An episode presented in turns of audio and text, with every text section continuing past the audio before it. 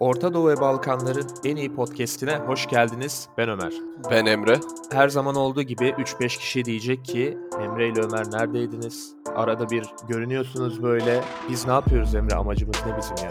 Ya valla Ömer'cim öğrencilik bittikten sonra podcast sayısı azaldı. Herkesin fark ettiği gibi. Çünkü gerçekten öğrenciyken boş vaktimiz çokmuş onu fark ettim.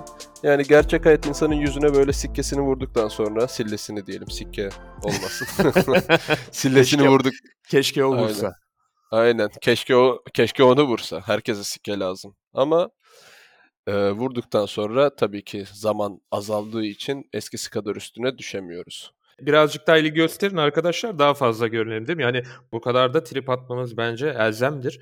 Her zaman bir şeylere vakit bulabiliriz elbette podcast çekmek için vesaire ama biz de iki kişilik bir ekibiz aslında. Bazen sosyal medyamıza birilerini alıp hani yardımcı olmasını istiyoruz ama bir pazarlama tarafında bir bizi tanıtacak alanda kimse olmadığı için hani biz galiba çok da e, beklediğimiz yerlere gelemedik. Oysa yani bizi yolda çok tanıyan oluyor değil mi? Ya da sosyal medyada yazıyorlar falan. Bir havalanıyorum ben arada. Yani tabii eskisi kadar olmuyor çok aktif olduğumuz zamanlara göre daha fazlaydı hani ama şu an hala ufak bir hatırlanma oluyor. Ben mesela çalıştığım yerin oradaki eczanede ilk mesleğe başladığımda şey olmuştu. Oradaki eczacı kalfası kız bizi dinliyormuş. İsmimi gördü reçetelerde. Aa dedi işte bu şey mi falan. Eczaneye gittiğimde falan oradaki kıdemli demişti. Abi sen böyle podcast mi yapıyorsun falan bak bizim kalfa seni dinliyormuş bilmem ne diye. Yani Başakşehir'de öyle bir eczanede dinlendiğimi öğrenmiştim ilk mesleğe başladığımda. Yani aslında bizim yaş grubumuzda güzel bir dinleyicimiz vardı ama dediğim gibi ben bu projeyi dört kişiye çıkartmak gerektiğini düşünüyorum. Sen de zaten buna katılıyorsun. Kesinlikle. Aslında bununla ilgili yakın zamanda bir sosyal medyadan duyuru yaparız ama bize bir tane basit bir şekilde video editing ve YouTube kısmı ile ilgilenecek. Bir de sosyal medya ve marketingle ilgilenecek iki arkadaş lazım. Evet ama profesyonel olarak ciddi seviyede bu işi yapabilecek yani bizi yüksek kitlelere taşıyabilecek. Parasını zaten o konuda kimse dert etmesin. Biz sadece hani dediğimiz gibi çok daha yüksek kitlelere ulaşmak istiyoruz. 15-20 kişiye değil binlerce insanın beğenebileceği, postlar hazırlayabilecek ya da onları bir şekilde ulaştırabilecek sosyal medya dahisi diyebileceğimiz aranızda birileri varsa mutlaka bize bir ulaşsın değil mi Emrecan? Aynen. İç tecrübesi aramıyoruz arkadaşlar. Bu herhalde sizi çok ilgi çekecek ve ödeme de hani kısaca bahsedeyim. Zaten çok bir geliri yok ama izleyici ve takipçi artarsa o da olacaktır otomatikman. Bir gelir kazanmıyoruz buradan. Hani vergi dairesine de beyanim olsun. Bu konuda da adaletli olacağımıza hani kesinlikle emin olsunlar diyelim ödemeyle ilgili detayları artık ilgilenen arkadaşlar olursa DM'den konuşuruz. Projeyi 4 kişiye çıkartarak böyle güzel bir dönüşle beraber şey yapma planımız var ama detaylarını sonradan bildiririz herhalde arkadaşlara sosyal medyadan değil mi Ömer? dediğimiz kapsama uyan becerikli arkadaşlarımız gelsin. Para konularını her türlü çözeriz zaten. Yeter ki bize istediğimizi verebilsin. Sorun değil. Peki her zaman genelde artık çok sık çekmediğimiz için bölümlere böyle bir e, belirli şeylerle başlıyoruz. Bir şeyler talep ederek. Emrecan şimdi sen nerelerdeydin aylardır? Ne yapıyorsun? Şimdi burada senin platonik aşıkların olduğunu biliyorum. Özellikle tıpçı olduğun için ve hani uzun boylu yakışıklı bir bey olduğun için seni çok seven hanımefendiler olduğunu biliyorum. Neler yaptın? Nasıl gidiyor hayatın? Evet, ilk önce evliyim, evliyim, evliyim. Hani bu konunun üstüne bir düşelim Ömer'cim. Hani nikahıma gelmiş bir insan olarak bu konuyu hani Doğru, dikkat haklısın. etmeye gerektiğini Beyza'dan düşünüyorum. özür diliyorum. Haklı. Yok şaka yapıyorum bir yana. Evliyim tabii ki. Karıma çok aşığım. O farklı bir konu ama siz yokken ne yaptık? Zorunlu hizmete devam. Zorunlu hizmetimi yapıyorum şu an. Çoğunu %60'ını falan bitirdim. Hani 2023'ün ortalarına doğru zorunlu hizmetim bitecek. Zorunlu hizmetini bitiren nadir pratisyenlerden olacağım. Çünkü genelde biliyorsun asistanlığa geçtikleri için pratisyen zorunlusu çoğu arkadaşımız yapmaz. Pratisyen kalmayı tercih eden aile hekimleri hariç genelde zorunlu hizmet bizde bitirilmez asistanlığa geçilir. Öyle bir imkan olduğu için. Asistanlıktan sonra uzman olunca zorunlu hizmet yapılır. Böylece hani devletle olan anlaşmamız aslında bir nevi şey olacak. Hani bizim biliyorsun diplomalarımız ipotekli oluyor. Belli bir hizmet günü zorunlu olarak devlette çalışmalısın diyor devlet ve ondan sonra diploma tamamen sana ait oluyor. Bir yandan yurt dışı denkliği almak istiyorum. Yurt dışı denkliği için dil sınavına girdim. IELTS akademik ve yüksek bir puanla geçtim. Kısaca onunla ilgili bir özet geçeyim. Çünkü IELTS akademik yurt dışında yüksek lisans veya tıp denkliği isteyen insanlar için bir zorunluluk. Dünyanın çoğu yerinde de geçerli. Dört kısımdan oluşuyor sınav. Reading dediğimiz okuma, listening dediğimiz dinleme, writing dediğimiz yazma ve speaking dediğimiz konuşma kısımları var. Speaking öğleden sonra bir oturumda oluyor. Diğer üçü beraber oluyor. Online veya kağıt üzerinden girebiliyorsunuz. Online'da da dil kursunun şubesi internet kafe gibi bilgisayarları hazır, sistem hazır bir şekilde girip o bilgisayar başında gözetmenle sınav oluyorsunuz.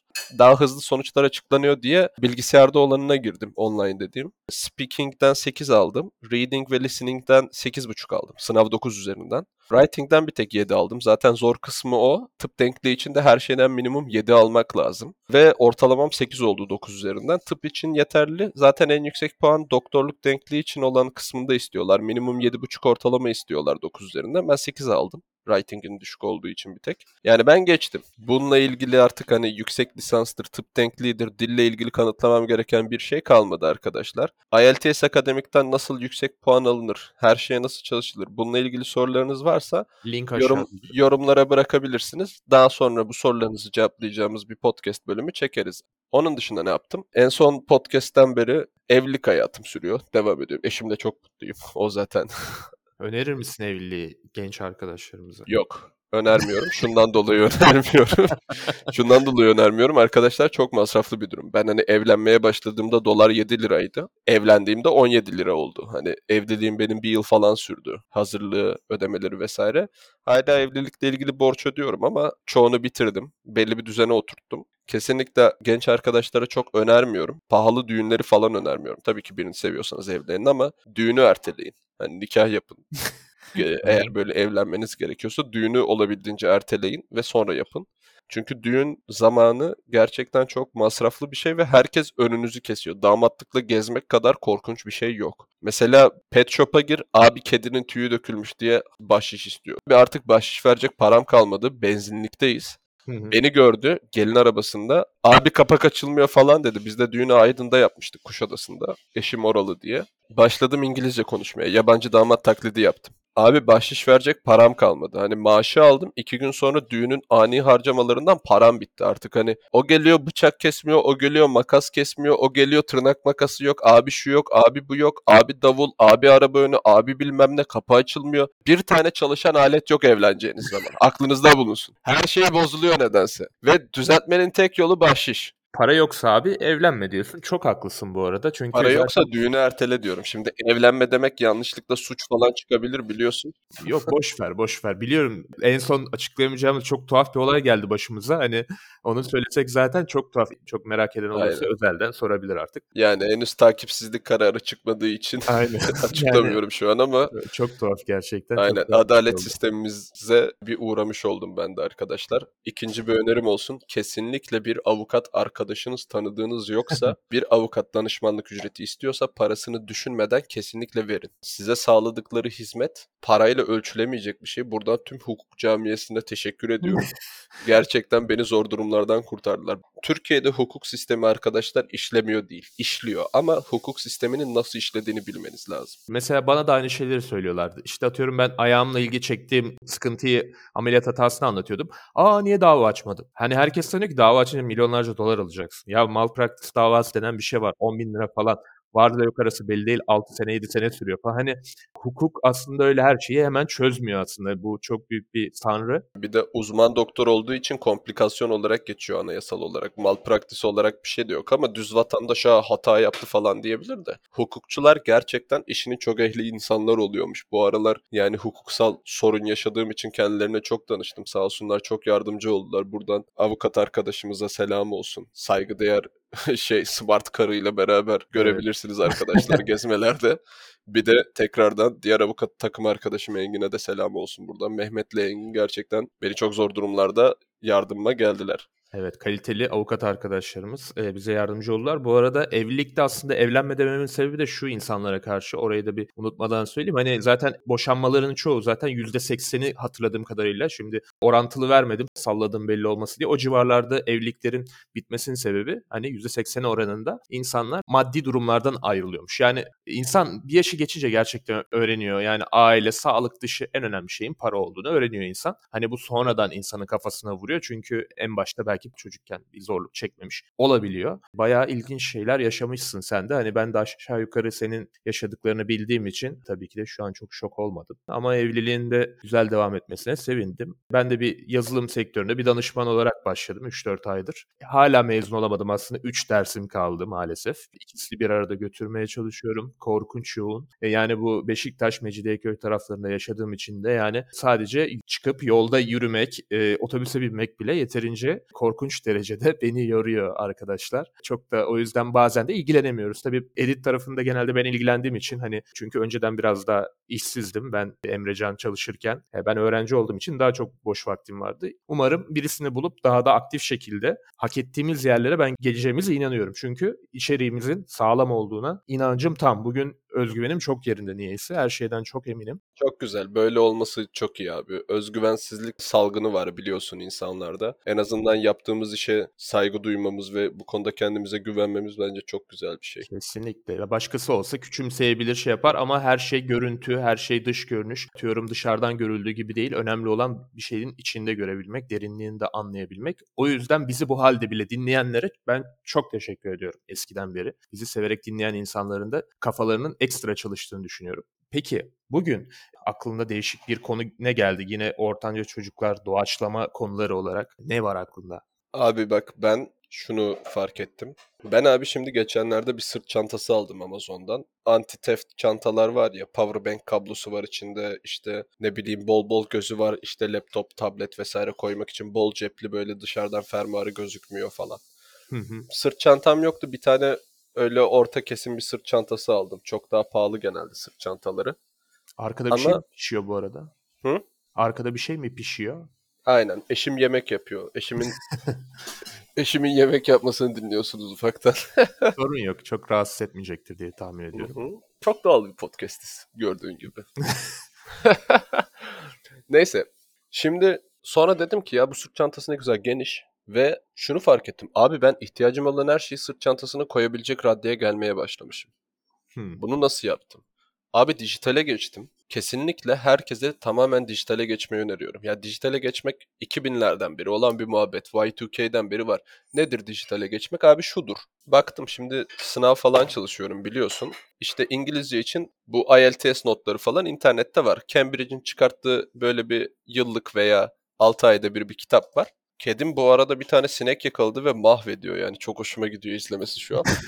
Bu kitaptan abi IELTS'e çalışıyorsun. Aslında IELTS akademik denemeleri var ve sorular var, cevapları var. İşte dinleme metinleri YouTube'da var listening kısmı ama paragraf olarak da yazılmış bir şekilde kitabın arkasında var. İşte writing denemeleri var. Bu writing denemelerine gerçek sınavda yazılan cevaplar var. Kaç puan almış, neden puan almış falan çok kapsamlı bir kitap. Dedim ki IELTS çalışacağım, çıktı alayım. Bahçeşehir'de kırtasiyelerde renksiz çıktının sayfası ortalama 2 lira. Abi 150 sayfa kitap çıkartacağım ben. 300 lira ediyor. Cambridge kitabı bu kadar pahalı satmıyor. Ben de dedim ki abi ben bunları PDF olarak neden çalışmıyorum ki? Sonra neden çalışmadığımı fark ettim. Çünkü ne bilgisayarım var ne başka bir şeyim. Abi dedim ben bu paperless student dediğimiz internette çok gördüğümüz bu fiziksel kağıt kalem kullanmadan her şeyini tablette halleden öğrenciler var ya yurt dışında. Şu an Türkiye'de de özellikle tıp öğrencileri arasında yaygınlaşmış. Twitter'da çok görüyorum. Onları gördüm. Abi dedim ya ben işlerimi halledecek bana çok kompleks bir şeye gerek yok. Raf ömrü uzun olan bir tablet alayım dedim. E tabi raf ömrü uzun ve uzun süre gidebilecek ve işime de tam yarayabilecek deyince Apple geldi aklıma. Android bir tablet almak istemedim. 9. nesil iPad aldım Amazon'dan. Apple zamları gelmeden önce aldım. Neden düz iPad aldım? Düz iPad Wi-Fi'li abi. Çünkü ben abi ders çalışmak için aldım. Bir de işte Netflix vesaire izleyebilmek için aldım. Şu an sıfırı galiba 8,5 lira falan olmuş son zamlardan sonra 9. neslin. Ben 6 liraya aldım. Kalemiydi, kabıydı, bilmem nesiydi 7 bin lira para verdim.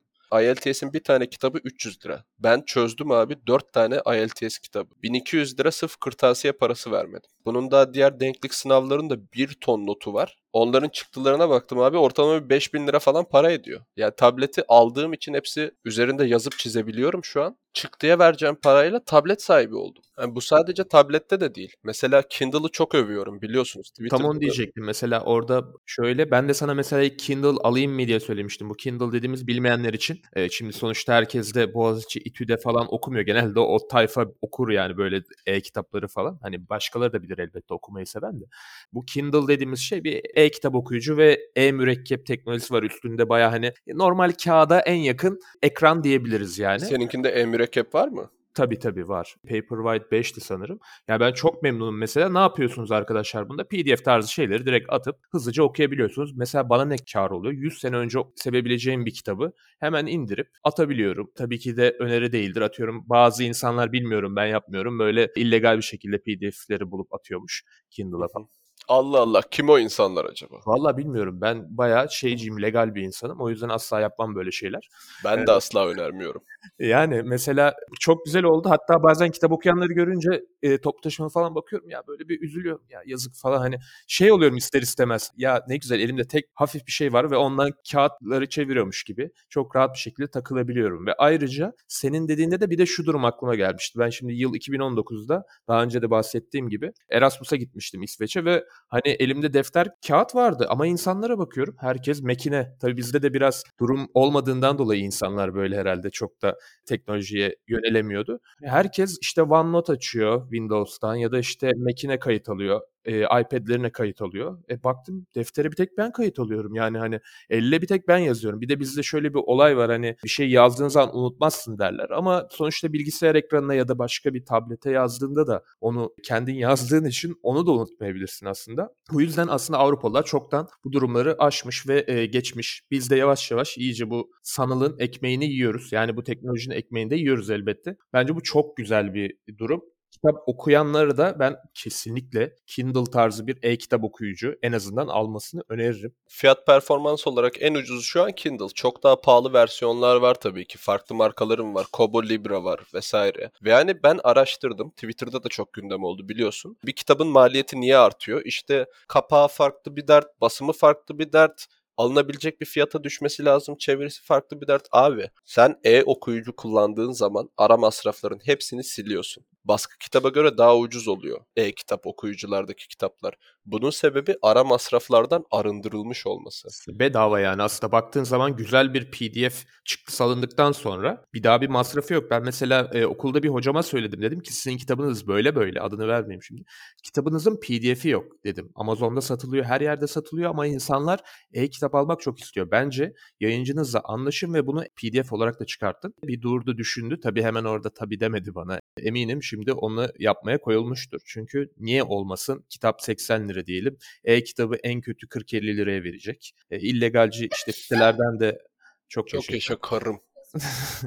Ve böyle illegal sitelerden de kendi PDF'ini koruduğu zaman ki her türlü onlar engellenir bir şekilde. Ya çok inanılmaz bir şey ya. Aldıktan sonra giderek değeri artan bir şey düşün. Hani bir şeyi alırsınız mesela iPhone'un şu an son modelini alın tamam mı? Onu biraz kullanın. Kullandıkça artık gözünüzde düşecek. Hani yere düşmesinden o kadar korkmayacaksınız, çizilmesinden korkmayacaksınız. Ama mesela Kindle'ı ben aldığımdan beri şunu görüyorum. Her geçen gün, her geçen dakika hatta gözümde değeri büyüyor ve iyi ki almışım diyorum. Çok garip bir yatırım oldu gerçekten. Çok özel bir şey bence e-kitap. Abi bence bir zorunluluk hani bunu ben bayağıdır söylüyorum zaten ama şöyle mesela sen bir kitap yazdın abi bin tane basıldı tamam mı? Ve kitap zarar etmedi mucizevi bir şekilde sen tanınmayan bir yazarsın.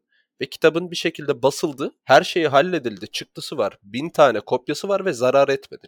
En en kötü o kitaplar satılmazsa depoda duracak. O deponun kirası, elektriği, o kitaplar küflenmesin, bozulmasın artık kitap nasıl bozuluyor bilmiyorum ben şimdi işe hakim değilim. Ben kütüphanemdeki kitaplara bakıyorum. Ya da bereket kırtasiye satma riski olabilir 10 TL'ye falan. Aynen. Ben geçen sattığım İngilizce kitapları geri aldım bu arada. Hani satmıştım 6-7 sene önce kimse almamış. Geri 20-30 dolarlık İngilizce kitapları falan geri aldım. Bereket Yani abi. düşün hani bir kere fiziksel kopyası olduğundan yer işgal ediyor. Kağıt zayiatını söylemiyorum. Bak abi senin yazın aynı yazı. Mesela e-kitap olarak çıkarttın. Abi bir yerde silkmek yazamadın tamam mı? Orada gözden kaçtı silkmek. Hani bir ton ceza ödersin.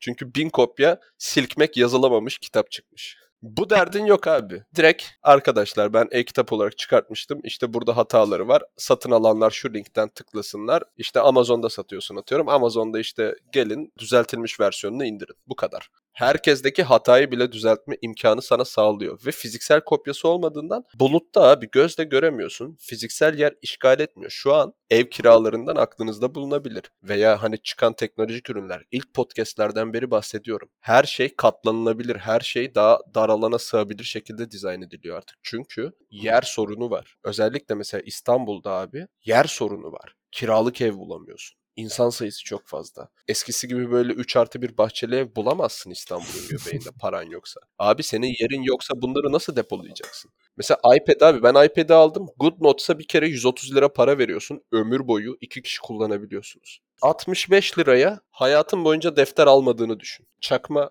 iPad kalemlerine stylus kalem deniyor arkadaşlar anladığım kadarıyla. Birinci nesil kalem destekliyorsa tabletiniz. ikinci neslin çakması yok. Birinci neslin var alternatifleri. 400 liraya da bir kere kalem aldım. Sana diyorlar ki 130 liraya hayat boyu defter almıyorsun. Bu kalemin şarjı gidiyor. Şarj edilebilecek kalem de 400 liraya alıyorsun. Abi internetten karşılaştırmak için dolma kalem fiyatlarına baktım tekrar kullanılabilir, içini doldurabildiğin kalem olarak o var. Uçlu kalem ve dolma kalem. Gözden kaybolmayacak ne olabilir dedim. Dolma kalem. Lamy mi, Ramy mi ne bir dolma kalem markası var. Bu işin fiyat performansı Rotring'i bu marka. Kalemi, ucu, mürekkep, yeniden pompalama için ufak bir aleti ve mürekkebine baktım. Bir tane toplu kalem aldığın zaman yeniden kullanılabilir 400 lira ediyor. Dolma kalemle aynı fiyat. Aslında baktığın zaman tekrar kullanılabilir tükenmez kalem dolma kalem, düzgün yazan bir kalemle kaybetmeyeceğin aynı fiyat. Kırılma derdi yok, düşme derdi yok, çarpma derdi yok. Mürekkebi patladı, aktı, zarttı, zurttu ki eskisi gibi şey değil ki Emre ben geçen derste soruyorum 07 ucu olan var mı? Teneffüse çıktık öyle 07 ucu soruyorum. 10 kişi var kimse dönüp bakmadı sonra birisine özel olarak sordum o verdi. Yani hani insanlar da eski sosyal kabiliyetleri şey sahip değil yani hani normal düz olarak birisine ifade etmeden de geri cevap alamıyorsun. Dışarıya olan ihtiyaçlar azaldıkça insanlar bir de sosyalleşme eğilimine de girdi gerçekten. Şimdi konuyu biraz değiştirmiş gibi oldum ama bunların da başka izlüşümleri var elbette. Bunları başka şekillerde de konuşuruz. Kesinlikle dijitale geçmek lazım. Bak abi ben mesela şimdi denkliğe çalışıyorum ya not alıyorum üstüne bir şey yapıyorum. Eşim diyecek ki şimdi bana o da dil sınavını geçecek Kasım'da. İşte aşkım acil notları var mı sende? Var aşkım direkt tak iki tık airdrop attım notu bitti. Bunu dinleyen üniversite 1 özellikle öğrencisi varsa lise son üniversite 1 deli gibi not alacaksınız. Hani not alacaksınız derken satın alacaksınız. Yok bilmem ne hukuku notu yok. Hepsinin pdf'i var. Kırtasiye'de de pdf'i var. Hoca da zaten dosyaları, slaytları veriyor kırtasiyeye çıktı alıyorsunuz. Bir üniversite eğitimi ortalama 4 yıl diyelim. Abi yıllık not masrafı size kırtasiye masrafınız, kalemi, defteri, silgisi, notu bilmem nesi büyük çoğunluğu bunun not oluyor. Slide oluyor, çıktısı oluyor. 1500 lira civarı falan minimum tutar. Totalde abi siz bu ılımlı kaba taslak hesapla zaten 4 yılda bir tane iPad parası vereceksiniz. Onun yerine iPad alın. İşinizi de iPad'de halledin. Multimedyanızı da iPad'de halledin. iPad'in diğer özelliklerine de sahip olun. Not paylaşabil bilmem ne. Ben şu an tıp fakültesi öğrencileri bunu erkenden fark etmiş. Diğer fakültelerde de inanılmaz yayılacağına inanıyorum. Hatta dedim ki keşke ben de böyle çalışsaydım öğrenciyken. iPad çoktan kendini ödemişti. Şu an zaten yarısını ödedi sağ olsun alet. Denklik sınavı notlarının hiçbir çıktısını almadım. IELTS sınavını bu tablet sayesinde geçtim. Sırt çantamı atıyorum abi okumak istediğim tüm kitaplar artı hani Kindle'ı ben keyfi aldım. iPad'den de Kindle uygulamasıyla okuyabilirsiniz yine.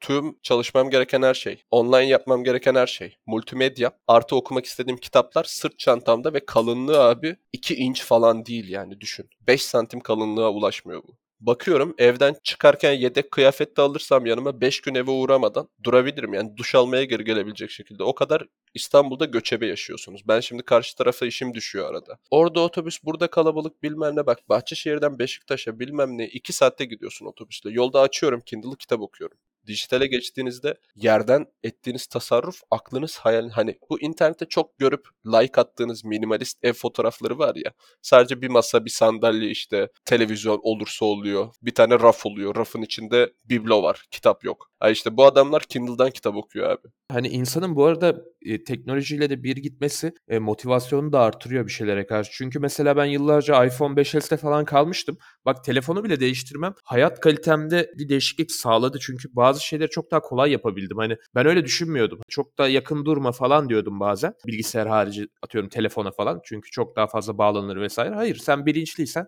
çok daha hayatını kolaylaştırıyor. Hani bir şey insanın elinde hani nasıl kullanılacağına bağlı. Yararlı şey olarak da kullanılabilir. Çok zararlı bir şey olarak da kullanılabilir o güç. O da bence kişiye de bağlı. Ortanca çocuklarla böylelikle bir e-dönüşüm paketi size sunmuş olalım. Sadece arkadaşlar dediğim gibi yanımıza iki kişi daha almayı düşünüyoruz. Biri YouTube, biri sosyal medya ile ilgilenecek şekilde kaba taslak editing ve sosyal medya. 20 yaşında olması tercihimiz yani 18 yaşından büyük olsun. 20 yaş tercihimiz çünkü biraz da üniversite başlarında oluyor. Ve yani iş tecrübesi aramıyoruz. Bu alanda olmayı düşünen bir insana aslında mükemmel bir fırsat. Bizim belli bir altyapımız var, içeriğimiz var. İçerik de düzgün çıkartıyoruz, düzenli çıkartıyoruz. Hani CV'nize yazar mısınız bilmiyorum ama tecrübe için sınırsız ham madde sağlıyoruz size. Ve bir kazancımız olursa da bundan adaletli bir şekilde elde edebileceğinize emin olun. Çünkü biz zaten bu işi yapmadan kendi hayatlarımızı çok rahat idare edecek şekilde kendi düzenimizi kurmuş insanlarız değil mi Ömer? Kesinlikle. Ben de zaten hep onu demeye çalışıyordum. Biz zaten belli bir ciddi bir gelir elde ettiğimiz takdirde bizim yeni aldığımız kişi bunun e, büyük payını yani aslan payını o kişi alacak zaten. Yani en basit olarak ne bekliyoruz dersek bir sosyal medya postu bile hazırlanırken onu hazırladığınızda ve pratik olarak örnek vereyim 1000-2000 kişi ulaştırabilseniz postu başarı bizim için mesela budur. Çünkü kesinlikle yeni dinleyiciler de elde edebilmek için bize de çok yardımcı olmuş olacak. Bizim aşağı yukarı zaten bir ana gelir elde ettiğimiz kendi işlerimiz var. Hani o yüzden para bizim için belli bir seviye ikinci plandadır zaten çok ciddi paralar kazanmadığımız takdirde. E, o yüzden kimse bu konuda endişe etmesin. Bu konuda röportaj adamın mantığını seviyorum. Maaşlı çalıştırmak yerine yüzde veriyorum diyor. Burada bir videodan kazanılan paranın yüzdesini yüzdeye göre bölüştürüyoruz diyor. Kamera arkasındakiler de gayet ona göre para kazanıyor. Yani şöyle düşünün. Ham madde hazır, gelir elde edilirse bundan yüzde üzerinden. Hani 10 lira kazanıyorsak ona göre para alacaksın. 1000 lira kazanıyorsak da ona göre para alacaksın. Kalan paranın yüzdesini bölüşeceğiz arkadaşlar. Hani size sabit ondan bir ücret söyleyemememizin sebebi o. Hani otomatikmen işinizi iyi yaparsanız atıyorum ve büyürsek daha fazla para kazanacağımızı varsayarsak siz de daha fazla kazanacaksınız. Biz de daha fazla içerik üreteceğiz. Aslında hepimiz için yararlı. Opsiyon olacak arkadaşlar. Biz biraz da hani kendi prestijimizi ya da hani ufak çaplı da olsa kendi markamızı ve podcast'imizi daha fazla aslında kitleye ulaştırmak derdimiz paradan öncelikle. Çünkü dediğimiz gibi orada çok fazla artık öğrenci olmadığımız için paramız belli bir seviye olduğu için sıkıntı etmiyoruz. Umarım e, bize dönüşlerinizi sağlarsınız. Herkese çok teşekkürler. Bizi umursayan herkese çok teşekkürler. Bir dahaki bölümde kısa sürede yapmaya çalışacağız gerçekten müsait zamanlarımızda hiç merak etmeyin. Bu tabii ki yeni yakıp arkadaşlarımızın olup olmamasına da çok bağlı arkadaşlar. Hepimizin işi var, gücü var maalesef. Kesinlikle maalesef öyle. O yüzden doğru kişileri de özellikle Instagram DM'ye bekliyoruz. Ortanca çocukların bu haftalıkta sonuna geldik. Ben Ömer. Ben Emre. Kendinize çok iyi bakın. Hoşçakalın. İyi günler.